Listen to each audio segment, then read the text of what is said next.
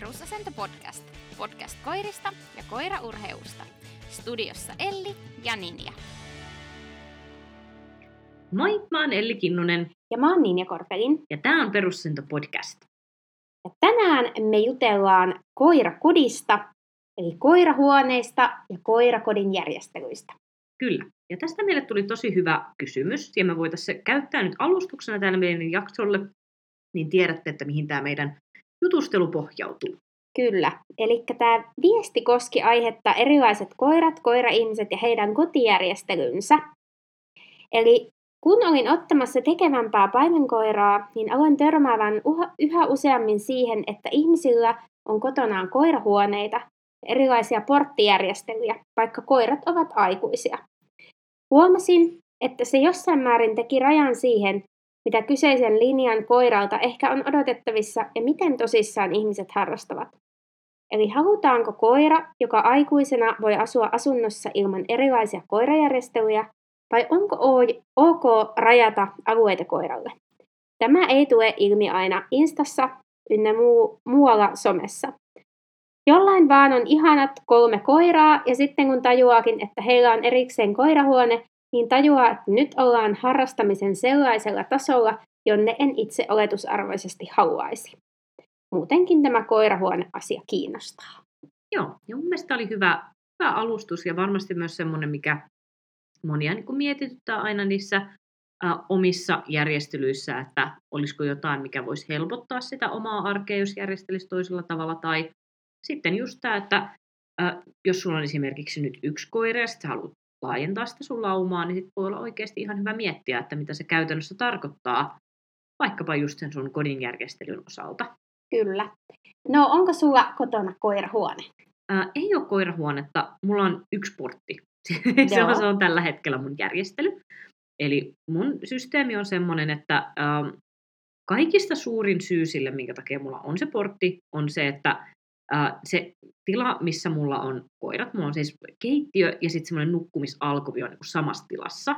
Ja sitten Irma rauhoittuu kaikista parhaiten, kun se pääsee sinne niin makkarin puolelle, niin sit siinä välissä on portti. Sen takia, että mä en luota siihen, että Irma lähde ratsailemaan keittiön kaappeja. Muista mä tiedän, että ne ei, ne ei lähde sinne niin kuin, tota, kokeilemaan niiden avaamista tai muuta, mutta Irma on sen verran yrittelijäs, että mä en oikein luota siihen, että se ei niin kuin, lähtisi sinne.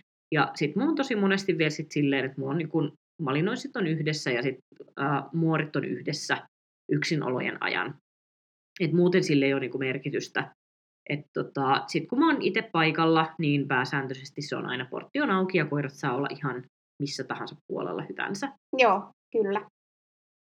Mitä, mitään muuta sen ihmeempää muuta ei löydy. Mites sulla, onko sulla mitään?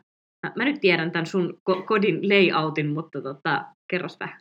Tota, mulla on ollut kanssa portti yhdessä vaiheessa siten, että se oli tuon O-huoneen ja eteisen välillä. Eli mun kodin pystyy kiertää ympäri ja täällä on myös aika hyvin ovia, joten periaatteessa olohuoneen ja keittiön välin saa ovella kiinni, samoin keittiön ja makkarin, ja sitten taas eteisen ja makkarin saa ovella kiinni.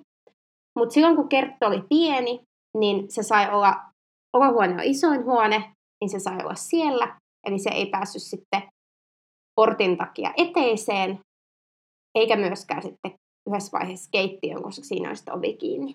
Joo. Niin tämmöisiä ratkaisuja on tehnyt, mutta nykyään ei ole mitään, mitään rajauksia. Joo, no niin. Uh, nämä on tosiaan sellaisia, että mehän ei voida täysin tietää niitä tarpeita, että mitä meille Mm. tulee ennen kuin meillä on se koiramateriaali käsissä. Ja mä muistan, tämä oli semmoinen huvittavaa, että silloin kun mä olin Mauria hankkimassa, ja sitten meitä oli useampi pennun katsoja siinä samalla, samalla kertaa, ja tuli jotain puheeksi näistä just pentujen tiloista. Ja sitten se oli jotenkin se keskustelu meni niin vaan se, että joo, totta kai sä otat semmoisen ison metallihäkin, missä se pentu viettää sitten aikaansa niin kuin yöt ja yksinolot. Sitten mä oon siinä vaiheessa jo vähän se, että no ei mulla kyllä pennut yleensä, mutta ehkä tämä on, kun tää on mun ensimmäinen tämmönen oikea käyttökoira. Ehkä tämä on vaan niin oma juttunsa. Ja sitten loppupelihän oli se, että Mauri on aina ollut niin laiska, että ei se ikinä olisi jaksanut rellestää mitään. Se ei ole ikinä tuhonnut mitään. Se on tainnut tyyliin yhden jonkun lipaston kulman nakertaa. Mm. Silloin kun se oli ihan pikkunen, niin en häkittänyt sitä sitten sen ihmeemmin. Et niin kun, oikeastaan niin kuin suurimmat järjestelyt on ollut Irman kanssa, ja se oli isolta osin just sen takia, että sillä tuli se aika pienenä jo se tota, lonkankonkistajan vamma, ja sitten kun se piti olla niin, niin pitkään niin kuin NS-täyslevossa, täyslevossahan sä et pidä tuollaista koiraa niin kuin mitenkään, niin sit sen kanssa piti aika paljon säätää silleen, että se pystyy olemaan mahdollisimman niin kuin, äh, mukana siinä arjessa, mutta kuitenkin rajatussa tilassa. Et mulla on äh, yksi niin kuin parhaita ostoksia, mitä mulla on ollut, ollut tämmöisen koiratarvikkeisiin, on semmoinen metri 20 korkea, vähän niin kuin pentuveräjän tyyppinen semmoinen, sa- samaa matskua kuin monet tämmöiset kevytmetallihäkit, Joo. mutta mistä saa vaan tehtyä semmoisen niin kuin tarhan. Joo. Ja, ja sit se nyt itsessään ei ole kauhean iso, mutta sitten kun se laittaa johonkin kulmaan silleen, että kaksi kulmaa on niin kuin seinää, mm. niin sitten siitä sai semmoisen hyvän kokoisen tarhan sille, joka teki just sen, että se pystyi liikuskelemaan siellä aika vapaasti, mutta sitten se ei päässyt riehumaan niiden aikuisten koirien kanssa silloin, kun se oli saikulla. Et, äh, mun mielestä on tosi hyvä, ja mä käytän sitä myös keikoilla paljon, että kun mä koirat kulkee mukana aina, kun mä koulutan, niin se on silleen, että mihin tahansa mä menen, niin sitten mä saan iskettyä sen johonkin auki, ja sitten mulla on aina koirille semmoinen hyvä tila, että niiden ei tarvii ihan, ihan missään pikku, ähm, pikkuhäkeissä tai auton kontissa viettää, jos on pitkiä päiviä. Mutta se, että olisi tosi hyvä, että jos ei niin kuin, ole mitään tällaisia t- tavallaan viri, virityksiä siellä sun omassa kodissa jo valmiiksi, niin kannattaa olla joku, mihin se koira on opetettu, että se pystyy rauhoittumaan johonkin rajattuun tilaan. Ihan vain sen takia, että sit jos tulee joku äh, loukkaantuminen, sairastuminen, mm. leikkaus ja siitä toipuminen, että sit siinä kohtaa ei tule semmoista, että no ei mulla ole mitään, miten mä niinku rajaan tämän koiran liikkumistilaa. Joo. Et siinä mielessä nämä tämmöiset erilliset tilat, mihin se koira osaa rauhoittua, oli se nyt sitten häkki tai tarha tai, tai sitten vaikka se koirahuone, niin ne voi olla tosi arvokkaita niissä, tilanteissa. Kyllä. Ja toi, tommonen häkkihän olisi hyvä, niin kuin tulee itselle, itselle mieleen vaan noin jotkut kompostikehikot. Mm. Mutta toi on paljon järkevämmän kuulonen. Joo. Tollanen. No, mulla oli aikaisemmin, silloin kun mulla oli, äh, silloin kun mulla ei ollut Irmaa vielä, niin silloin mulla oli just kompostikehikoita. Ja, ja sitten kun sulla on niin kun, ä, tietyn tyyppisiä koiria, niin sehän toimii ihan yhtä hyvin. Mm. Et Mauri nyt ei ollut koskaan niin semmoinen urheilullinen, että se olisi jaksanut yrittää miettiä, että mitä se nyt tulee yli kompostikehikosta. Ja, ja karikset oli niin pieniä, tai sit, et ei niilläkään ollut niin semmoista intohimoa niiden, niiden kanssa, niin kun teke, niin kun, että ne olisi tullut sieltä läpi. Niin tosi monesti mä käytin, käytin ennen sitä niin just niitä kompostikehikkoita. Et etenkin jos olisi pienempiä koiria, niin varmaan käyttäisinkin niitä, että sitä saisi mm. niin tosi, tosi helpolla ja halvalla niin tehty tosi isonkin aitauksen niistä. Kyllä. Mutta sanotaan, että Irman yrittäjäisyystasolla niin se on ollut aika minimi. Että kyllähän se siitäkin läpi ja yli tulisi, jos se oikein yrittäisi, mutta nyt se on jo tottunut siihen niin hyvin, että se voi kyllä aika huoletta jättää valvomatta sinne ja tietää, että sieltä se löytyy taas sen jälkeen, kun se lähtee sieltä hakemaan. Joo. Mutta just ehkä noissa tilarajaamisissakin se, että miksi ylipäätään vaikka pentujen tilaa rajataan, niin usein on se, että saahan ne myös suojeltua, että ne ei syö vaikka jotain johtoja tai ettei ne aiheuta itselleen vaaraa siellä mm. kotona. Joo, turvallisuuskysymykset on varmasti yksi niistä. Ja ö, osittain toki just se, että ö, me, me ei välttämättä niin helpolla saada koko huo, niin kuin, huoneistoa sillä tavalla, että se olisi täysin turvallinen sille mm. pennulle. On paljon helpompi ottaa se yksi huone, jonka sä käyt niin kuin sentti sentiltä läpi, että onko täällä jotain, joka voi olla vaarallista, jos se päätyy pennun suuhun. Niin sit, sit sulla on se yksi semmoinen papiproofattu huone, mihin sä tiedät, että se on niin turvallista aina jättää. Ja sitten kun se liikuskelee muussa kämpässä, niin sitten sä pidät vähän sitä enempi silmällä. Mutta monesti se on myös sitten, että minkälaisia muita koiria tai eläimiä sulla on siellä mm. laumassa, niin se voi olla senkin osalta turvallisuuskysymys. Eli sitten jos sulla on just vaikka toisia isoja koiria, jotka on aika riehakkaita, niin, tai vaikkei olisikaan, mä en kauhean pieni pentuja, mä en kyllä uskalla jättää yhdessä niin kuin lauman kanssa. Ihan sen takia, että kun mä tiedän, että miten helposti se vahinko sattuu, kun pennut on ärsyttäviä, ne menee ja ne härkii niitä aikuisia koiria, ja va- vaikka mun koirat aina tulisi kauhean hyvin juttuun silloin, kun ne on mun kanssa, niin en mä voi taata, että mitä siellä tapahtuu sit, kun mä en ole valvomassa. Et tiedän just semmoisia tilanteita, missä on tapahtunut ihan, tiedätkö, katastrofeja, vaikka ei ole ollut mitään semmoista, että olisi ollut tappelua tai aikuinen koiras ollut asiakseen aggressiivinen. Yksin oli ollut tämmöinen, se oli vielä kasvattajalla, alle luovutusikäinen pentu, joka oli mennyt vaan niin tepsutellut katsomaan, kun aikuinen koira oli syömässä luuta. Ja aikuinen koira ei ollut mitään muuta tehnyt, kun se on sen perinteisen tiedäkkö, että mennyt pois siitä vähän semmoisen tiedäkkö, että vähän ärähti kohti. Mm. Mutta sitten kun se just sattui sopivasti, niin sitten sieltä kolahti niinku kulmahammas jonnekin tonne sellaiselle alueelle, mihin ei olisi tarvinnut kolahtaa, ja sitten sieltä tuli tulehdus, ja tulehdus meni aivoihin, ja se oli se pentu siinä. Joo. Et kun kaik- kaikkea tuollaista, tiedätkö, niin kuin ihan odottamanta voi, voi sattua. Siellä voi olla ihan jotain tällaisia, että et, et joku vähän äsähtää jollekin, ja vaikka se ei itsessään olisi vaarallista, niin sitten se pentu vaikka tippuu jostain, kun se säikähtää, ja sitten se menee ni- niskoille Mm. johonkin. Et kun, et ei voi niinku tavallaan, en, en halua ottaa riski, riskiä sen kanssa. Vasta sen jälkeen, kun ne alkaa olla aika samankokoisia, mullakin nämä nyt on niinku su- suurin piirtein samaa koko luokkaa, että ei ole silleen, että joku on ihan jätti, joku on ihan mini, että kaikki, kaikki on niinku ke- keskikokoajat tai siitä vähän suurempia, että ne ei vaan ole niinku yksinään keskenään ennen kuin mä A on aika varma, että ne vaan nukkuu, kun mä oon poissa, ja B se, että vaikka ne ei nukkuiskaan, niin ne on sen verran samankokoisia, että ne ei kauhean helpolla toisilleen aiheuta mitään haveri. Kyllä. No mitä mieltä sä oot siitä, että tuossa oli esimerkki, että on kolme tuollaista aikuista aktiivista koiraa, niin pitäisikö silloin olla sitten erillinen koirahuone? No se varmaan riippuu siitä, että mistä itse tykkää. Mm. Riippuu varmasti niistä koiristakin. Voihan meillä olla semmoisia erikoistarvekoiria, että jos meillä on joku ihan tiedätkö semmoinen, että se ihan maanisesti tuhoaa kaiken ja tai ne ei tule toimeen keskenään ja sitten on pakko niinku rajata sitä tilaa, niin joo, sitten se voi olla, että sun on niinku pakko, pakko miettiä joku järjestely. Mutta jos nyt oletetaan, että ei ole mitään muuta kuin se, että sulla on kolme energistä koiraa, niin sitten se riippuu siitä, että kuinka paljon sä haluat härdelliä sun arkeen. Mm, kyllä. Mutta ehkä mä ajattelen sillä tavalla, että en mä ainakaan toivoisi, että tällaiset perusharrastuskoirat, niin se meno menisi sellaiseksi, että meillä pitää olla koirille erilliset huoneet. Mm. Et kuitenkin, vaikka olisikin aktiivinen harrastuskoira, niin kyllähän hyvällä hermorakenteella varustettu koira toivottavasti on sellainen, että sen kanssa arjessakin elämä on ihan ok. Niin, niinpä. Eikä sitten ne asiat jotenkin sulje toisiaan pois, että jos sä haluat aktiivisen harrastuskoiran, niin sulla pitää olla sillä koiratalo. Mm, niinpä. Että tietenkin niitä ääripäitä on, ja sitten on ehkä hyvä niitä just vähän pallotella ja miettiä, että no mihin on sitten valmis ryhtyä ja näin, mutta ehkä tälleen kuutasella keskitiellä niin ollaan vielä aika hyvin siinä, että kyllä Mm. koirat voi elää meidän kanssa ihan normaalisti. Niinpä. Pä- pääsääntöisesti juuri näin. Että ei niin kuin, jos sä nyt harkitset, että haluaisin itselleni kolme aktiivista harrastuskoiraa, tai vaikka vähemmänkin tai enemmänkin, niin ei, ei se au- automaattisesti tarkoita sitä, että nyt sun täytyy tehdä jotain järjestelyjä.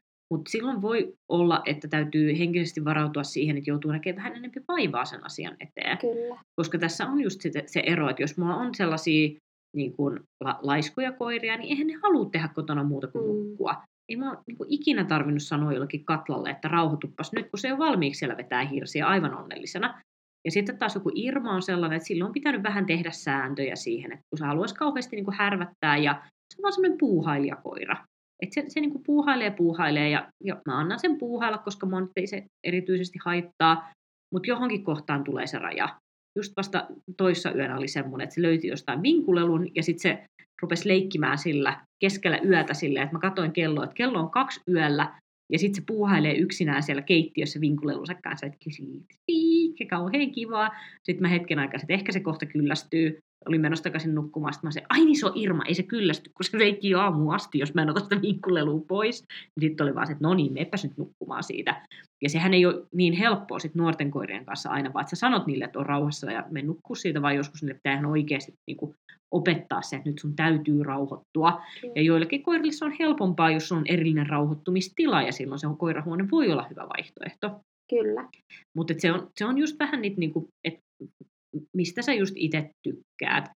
Um, mä sanoisin, että se on se raja, mitä mä toivoisin, että ei ylitettäisi. Että vaikka olisi nyt semmoinen, että sulla on koirat, jotka on vähän semmoinen niin kuin raskas kombo arjessa, että ne on vähän, vähän silleen niin kuin rasittavuuteen asti energisiä, niin mulla on niin kuin ihan ok, että sulla on se koirahuone, tai tosi monellahan on koirataloja, että just niin kuin sellaisia vähän, vähän niin kuin jotain saunarakennuksen sivuun monen rakenne, monesti rakennettuja, autotalli rakennettuja, että siellä on vähän niin kuin karsinat, missä niitä koiria Mm. pidetään, ja sitten ne on niin kuin siellä. Mä ajattelin, että se on ihan ok, se on ihan fine, Mi- mikä siinä. mutta se, että kyllä mun mielestä niin kun koiran pitää saada sitä ihmisen kanssa läheisyyttä riittävän paljon. Et se, että jos sä lähdet kahdeksaksi tunniksi töihin, niin se, että onko se koira siinä kohtaa koiratalossa, koirahuoneessa vai sun olkkarissa, niin mä en usko, että sillä on koiran hyvinvoinnin kannalta kauhean suurta merkitystä. Se voi vaan olla, että sulla on vähemmän siivottavaa sun kotona, kun sun mm. koiran karvat tippuu enemmän sinne koirataloon tai koirahuoneeseen kuin muualle, esimerkiksi sun sohvalle, niin se voi olla vaan niin semmoinen kiva käytännön helpotus. Mutta siinä vaiheessa, jos rupeaa tuntua siltä, että se on silleen, että okei, no nyt se koira on ollut niin kuin hereillä olotunneistaan niin 80 prosenttia yksin jossain tilassa sen takia, että se on helpompi säilyttää siellä. Niin sitten se on vähän, että tämä ei ole oikein semmoinen säilytyseläin, tämä on semmoinen mm. olemassaoloeläin. Ole mun kanssa kumppani eläin enemmänkin. Niin se, se on ehkä semmoinen, mitä niin kuin pitäisi tuossa tosiaan just miettiä, että mikä tahansa järjestely sulla on, ul- ulkotarha tai, tai, tai joku vastaava, niin kunhan se on semmoinen, että se on koiran hyvinvoinnin kannalta niin kuin, ää, asia, joka ei tee kompromissia siihen, että sit se joutuu olemaan enemmän erossa ihmisistään. Niin sit se on niin, ka- kaikki, mikä on helpotus oman, omaan arkeen, niin mä oon kaiken sen kannalla. Mm. Ja toi tulee vähän siinäkin kyseeseen, että kun tulee kysymyksiä siitä, että voiko tietyn rotuisen koiran ottaa kerrostaloon, mm. tai pitäisikö olla omakotitalo, niin usein noikin on semmoisia äh, vähän itselle semmoisia viihtyvyys- tai mukavuuskysymyksiä. Että jos sulla on esimerkiksi aktiivinen koira kerrostalossa, niin se vaatii sulta itseltäkin enemmän aktiivisuutta. Niin. Plus sellaista, että, että jos asut kaupungissa, niin sit sun ehkä tekee itsekin mieli matkustaa vähän kauemmaksi metsään ja tälleen, että se niin kuin vaatii sitä vaivan näköä, kun ette jos suo vaikka omakotitalo metsälaidalla ja sä mm. pääset suoraan siitä lenkkipoluille ja pystyt pitää koiraa vaikka pihassa vapaana ja se saa siinä purkaa sitä energiaa ja muuta. Niinpä. Niin kaikki tommoset vaikuttaa, mutta mä en sillä tavalla näe, että, että esimerkiksi kerrostalo olisi välttämättä mikään ongelma. Toki jos koira on tosi haukkuherkkä tai vaatii vaikka, en mä tiedä, joku metsästyskoira, niin en mä tiedä, sille on hankalampi ehkä kerrostaloelämä. Mm. Mutta tota, en näe sillä tavalla, että niin, aina, aina se tavalla lisää sitä vaivan näköä, mitä enempi on se, että sun olosuhteet ei ole silleen ää, asiakseen helpot juuri siihen mm. kontekstiin, minkä sä oot luonut itsellesi niiden sun koira-hankintavalintojen puolesta.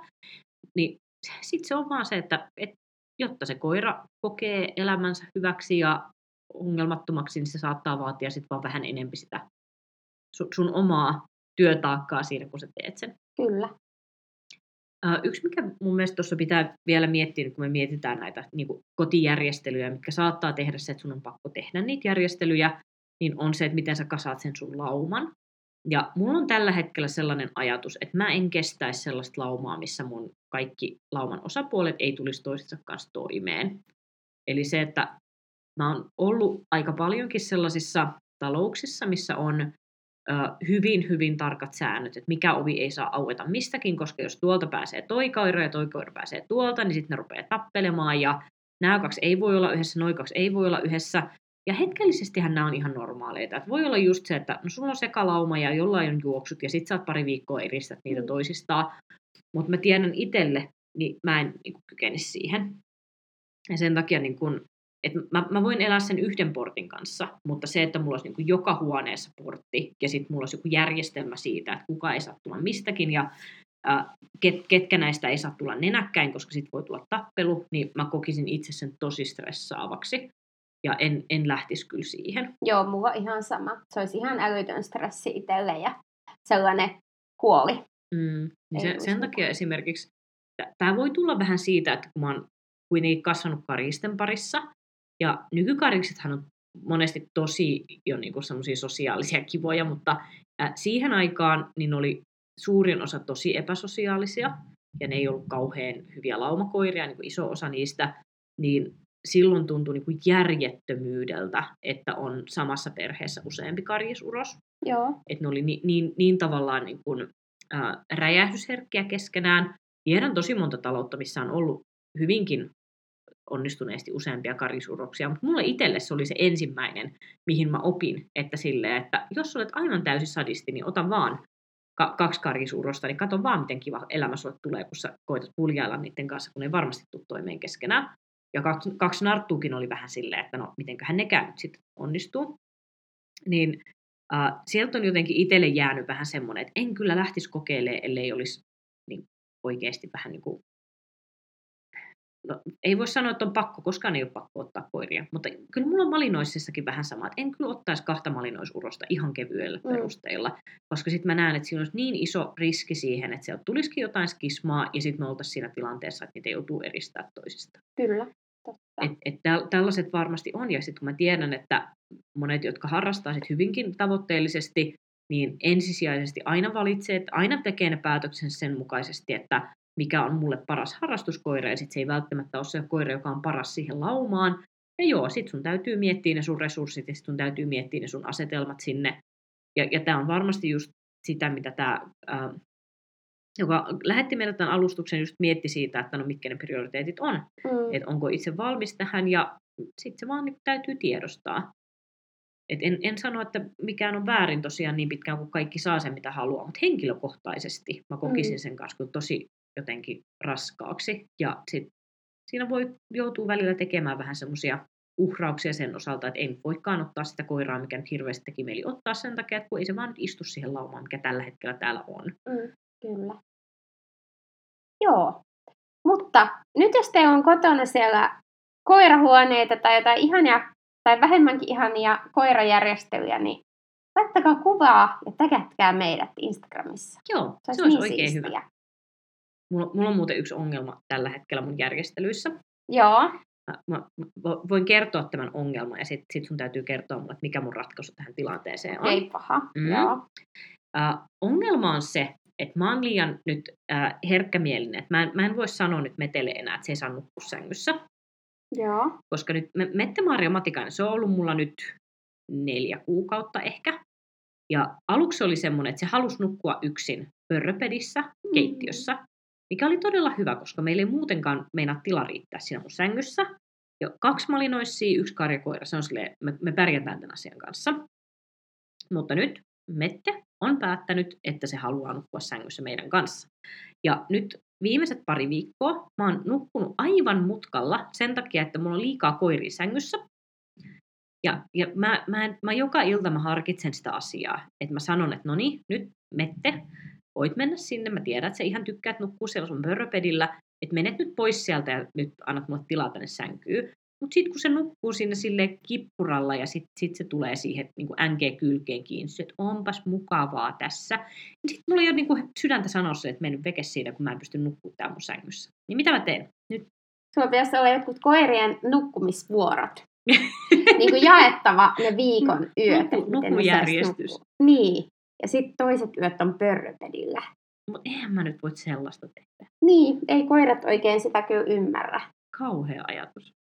Isompi sänky tai sitten otat sellaisen tota niin, toisen sängyn tai sitten sellaisen täytettävän patjan, että sä saat, niin kuin, että se sänky levenee.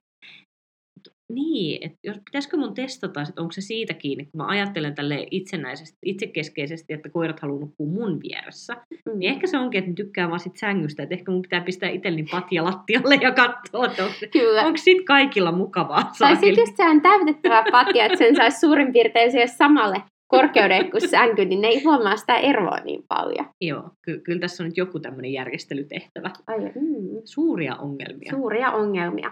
Hankalaa. Kyllä. Vaikea elämä. Hyvä. Mutta hei, kertokaa teidän parhaat vinkit hyviin järjestelyihin ja kertokaa, mihin olette päätyneet ja minkä takia. Yes. Moikka! Moi moi!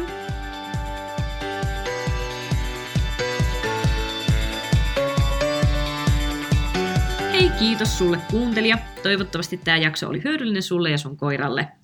Hei, jaa tämä jakso jollekin sun treenikaverille tai sitten sun somekanaviin, jos nämä jakson ajatukset jollain tavalla resonoi tai antoi ajattelemisen aihetta. Meidät löytää Instagramista at perusasentopodcast ja Facebookista samalla nimellä. Facebookista löytyy myös chat-ryhmä nimellä Perusasento Chat, jossa voit osallistua keskusteluun viikon aiheista. Hei, seuraa meidän somekanavia, niin että missä uusia viikoittaisia jaksoja. Uusi jakso joka torstai. Ja sitten muuta sisältöä, mitä sinne meidän some- somekanaviin laitetaan.